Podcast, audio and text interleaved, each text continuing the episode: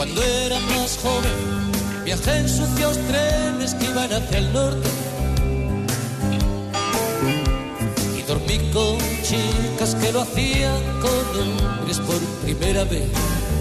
Bueno, parece que lo que he comentado del Real Madrid ha calentado a la gente, de tal manera que me dicen que te estás quedando corto, por ejemplo, alguno, y me recuerda algún arbitraje más a mediados de los, de los 90 con García Ramón en el banquillo y algún gol anulado eh, al Sporting, o en la época de Preciado. ¿Eh? En la época de Preciado hubo, alguna, ¿eh? ¿eh? ¿Os acordáis del gol de Van der la gracia que hacía que metió el gol con la mano? Bueno, vamos a hablar del mm, el Sporting de otra época, como digo, de la temporada 1998-1999, eh, de la que ahora se cumplen 25 años y que comentábamos la pasada semana porque en poco más de año y medio, ocho entrenadores eh, pasaron por el banquillo del equipo rojiblanco entre julio del 97 y enero del 99. Recordábamos el dato con los nombres de Miguel Montes, Antonio Maceda, José Manuel Díaz Novoa y José Antonio Redondo en la triste liga del descenso a segunda con 13 puntos, temporada 97-98 y otros cuatro entrenadores en seis meses en la campaña siguiente. Antonio López,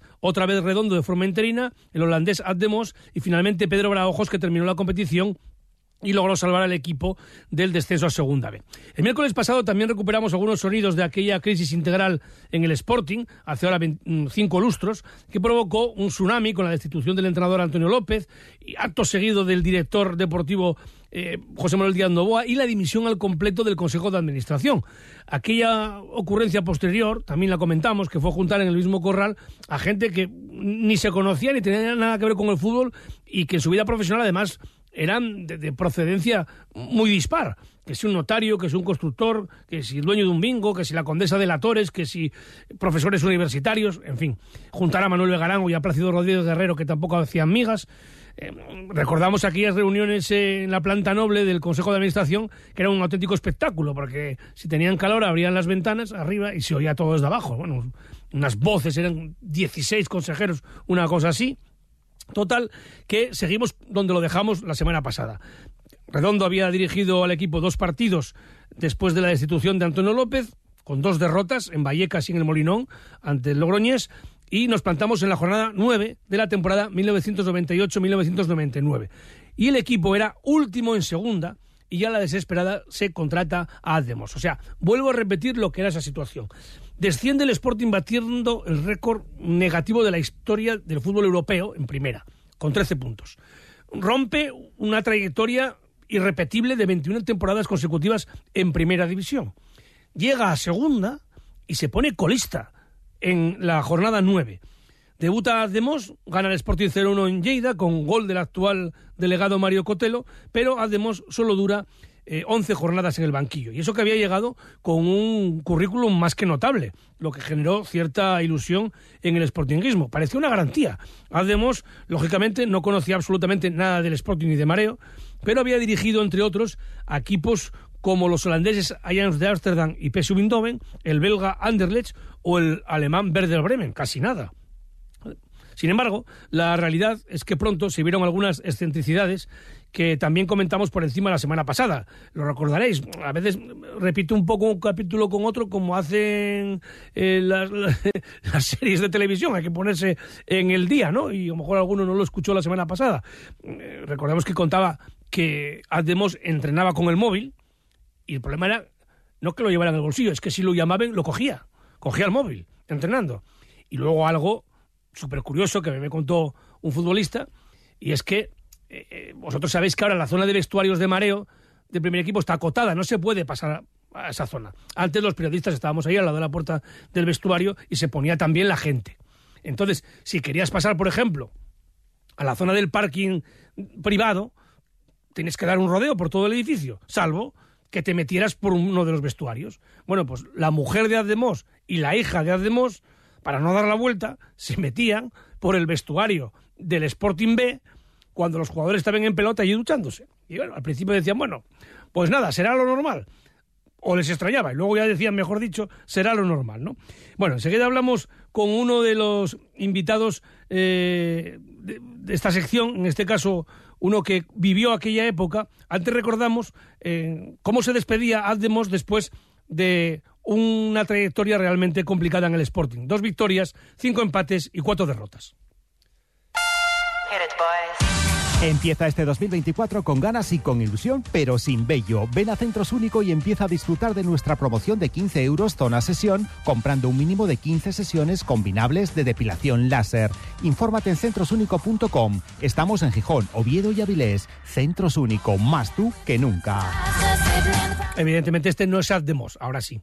Yo soy profesional, son uh, gente de universidad, no de fútbol y decía que él era un profesional del fútbol, no un universitario, porque se había enfrentado con el presidente, Germán Ojeda, profesor universitario, y también se había enfrentado con la estrella del equipo, Igor Lediakov. Total, que llegamos a la mitad de la liga, 98-99, y el Sporting está en zona de descenso segunda B y a cuatro puntos de la salvación. Coge el equipo Pedro Braojos y se eh, remonta la trayectoria. Vamos a saludar a uno de los jugadores que estaba en aquel Sporting y que, como digo, seguramente muchos habíais perdido la pista. Yo también, el primero, ¿eh?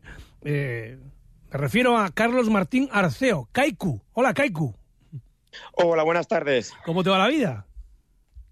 Pues aquí ando ahora. Llevo ya, desde que me retiré del fútbol, eh, 20 años ya que hago aquí, trabajando aquí en el Levante.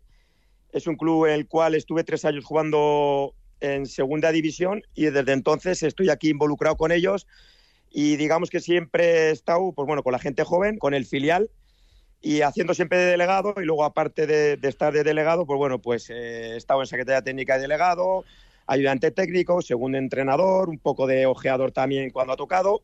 La verdad que bueno, siempre involucrado y formando parte de, del club que deportivamente, pues bueno, pues también estuve tres años con ellos y desde que tuve que dejar el fútbol por, por desgracia de, de la cadera, que tuve que ser operado, por un desgaste generado por el fútbol, pues bueno, pues me opté por vivir aquí, me casé en su día con una valenciana y, aquí eh, tuve toda mi, carrera, lo que es ya laboral. Tú eres vasco. Sí, soy vasco. Eh, todo el mundo siempre me dice lo mismo. La gente se cree que, que, que, fui, que he sido asturiano. Bueno, que, he nacido allí en Asturias y demás, por, por mis orígenes y sobre todo por, por el año, sobre todo que cuando me dio a conocer, sobre todo futbolísticamente, impactó sobre todo a nivel profesional, lo que es a nivel nacional, sobre todo porque por mi participación o por mi por mi el año que estuve, esos dos años que estuve en los dos que has hecho referencia eh, hace poco, ese desastre en primera división y luego la continuidad en segunda división. Oye, vaya dos años, ¿no? O sea, eh, fue terrible aquello, ¿no? ¿Cómo lo recuerdas? A ver, yo siempre he dicho lo mismo. Eh, yo tengo una parte mala y por otra buena, aunque la gente igual dirá, hostia, ¿cómo puede tener parte buena de esa época? ¿Por qué? Pues que un chaval que yo llego con 23 años o con 24 años que llevo, que me costó mucho llegar a primera división, yo nunca lo he tenido fácil. A mí me costó, yo me he criado, he estado jugando en segunda regional en aquella época, en primera regional, en tercera división. A mí no me han regalado nada, vengo de una familia muy humilde. A mí llegar ahí a primera para mí era eh, inimaginable. Tuve un tránsito de por media de estar en, el final del Atleti un año en segunda división, volví a tener un pequeño paso atrás en, segunda B y como consecuencia de 10 años en segunda B, un año en, en segunda B muy bueno, pues el Sporting me da la oportunidad de hacer la temporada con ellos y me, y me firman y luego, bueno, luego me, ceden al, al, Levante, pero bueno, la verdad que a mí no me han regalado nada y a mí estar en primera división pues era top y encontrarme con ese año, pues quieras o no, por un lado, por lo deportivo, como tú has mencionado y ya has, enumerado, ya has detallado todo lo que, pasó, pues por un lado mal, pero por otro lado deportivamente, pues para mí era una ilusión tremenda eh, poder estar y competir con las estrellas en aquella época. Por otro lado, me hizo crecer mucho como persona, porque allí todo lo que pasó, todo lo que has enumerado, pues imagínate un chaval recién llegado allí en primera división, pues yo cada vez pues era difícil estar en lo deportivo, pero aún así yo me centraba en lo deportivo y todo lo otro intentaba dejar un poco al margen, porque me podía más la ilusión deportiva que todo lo que pasaba extradeportivo. Sí, eso que dices, que a ti te costó mucho llegar y te costó mantenerte, pero aún así, después del palo en Gijón, que te dejaran salir, luego eh, hiciste una temporada buenísima en el Getafe y otras dos o tres buenísimas en el Levante. Sí, a ver, yo siempre lo he dicho, a mí me, hizo como persona y futbolísticamente crecer mucho en ese aspecto. Tú llegas a toda con toda la del mundo y lo que he comentado siempre, que lo sigo comentando ahora, yo creo que, y lo sigo diciendo, a pesar de que los números están ahí, yo creo que el cóctel ese que había no era tan malo. El cóctel de gente experimentada, gente veterana, gente joven, a día de hoy eso, por, eh, digamos, las carencias económicas que tienen muchos clubs, se sigue llevando a cabo y sigue teniendo su fruto. Lo que pasa es que el año no sé qué coincidió muchas cosas y todo salió mal. O sea, todo lo que se podía hacer era todo siempre negativo, salía mal eh, y la verdad que fue un desastre total. Y yo la conclusión que saqué en esa época es que ningunos, ni los veteranos, ni los que tenían el peso pesado, ni los encargados de llevar el club, ni nosotros, y me pongo yo el primero, los jóvenes, estuvimos deportivamente a la altura de lo que se merecía la historia del club. yo, recuerdo más, una alineación que me sale del año del descenso sería la integrada por Juan Carlos Ablanedo, Velasco Nikiforov, Sergio Fernández Villarroya, Mario Cotelo, Ricardo Bango, Lediakov Tomás, Cherichev y Caico. Ese 11, por ejemplo, no es para bajar. Y luego estaban por ahí José Manuel, Mingo, Pollatos, David Cano, Paco Luna. No, mira, a ver, más, o sea, si, si nos miramos en esa época, yo creo que la mayoría de futbolistas luego han hecho carrera a nivel, lo que tú has dicho. Yo, por ejemplo, a raíz luego ya me estuve en, segunda división. Yo he estado al final de mi carrera siete años en segunda y, sobre, y dos en primera. Y, mis, y luego mi, las por segunda vez que llego a primera al Recreativo de Huelva, ¿vale? Que también me sigue también para, para un descenso, que era un club recién ascendido de segunda, que prácticamente nunca lo había logrado, que llegamos a la final de la Copa del Rey. La verdad es que todos, Freddy, José Manuel, no sé qué recordar en aquella época eh, más futbolistas como Mingo, Urbano, Mario Cotelo, Sergio Fernández.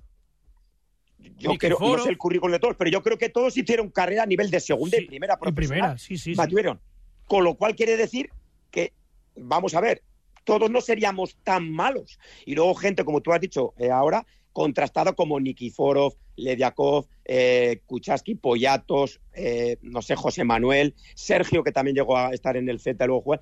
O sea, todos yo creo que lograron mantenerse en el fútbol en la élite más o menos entre primera y segunda durante largo tiempo. Lo que pasa, no sé lo que pasó allí. O sea, yo la conclusión que saco es que no estuvimos o que nos, nos sobrepasó a todos y la verdad que nos, dejamos arrastrar un poco igual por, por todo lo que, lo que se englosó aquella época. Bueno, pues que ha sido un gustazo hablar contigo, Kai, un fuerte abrazo.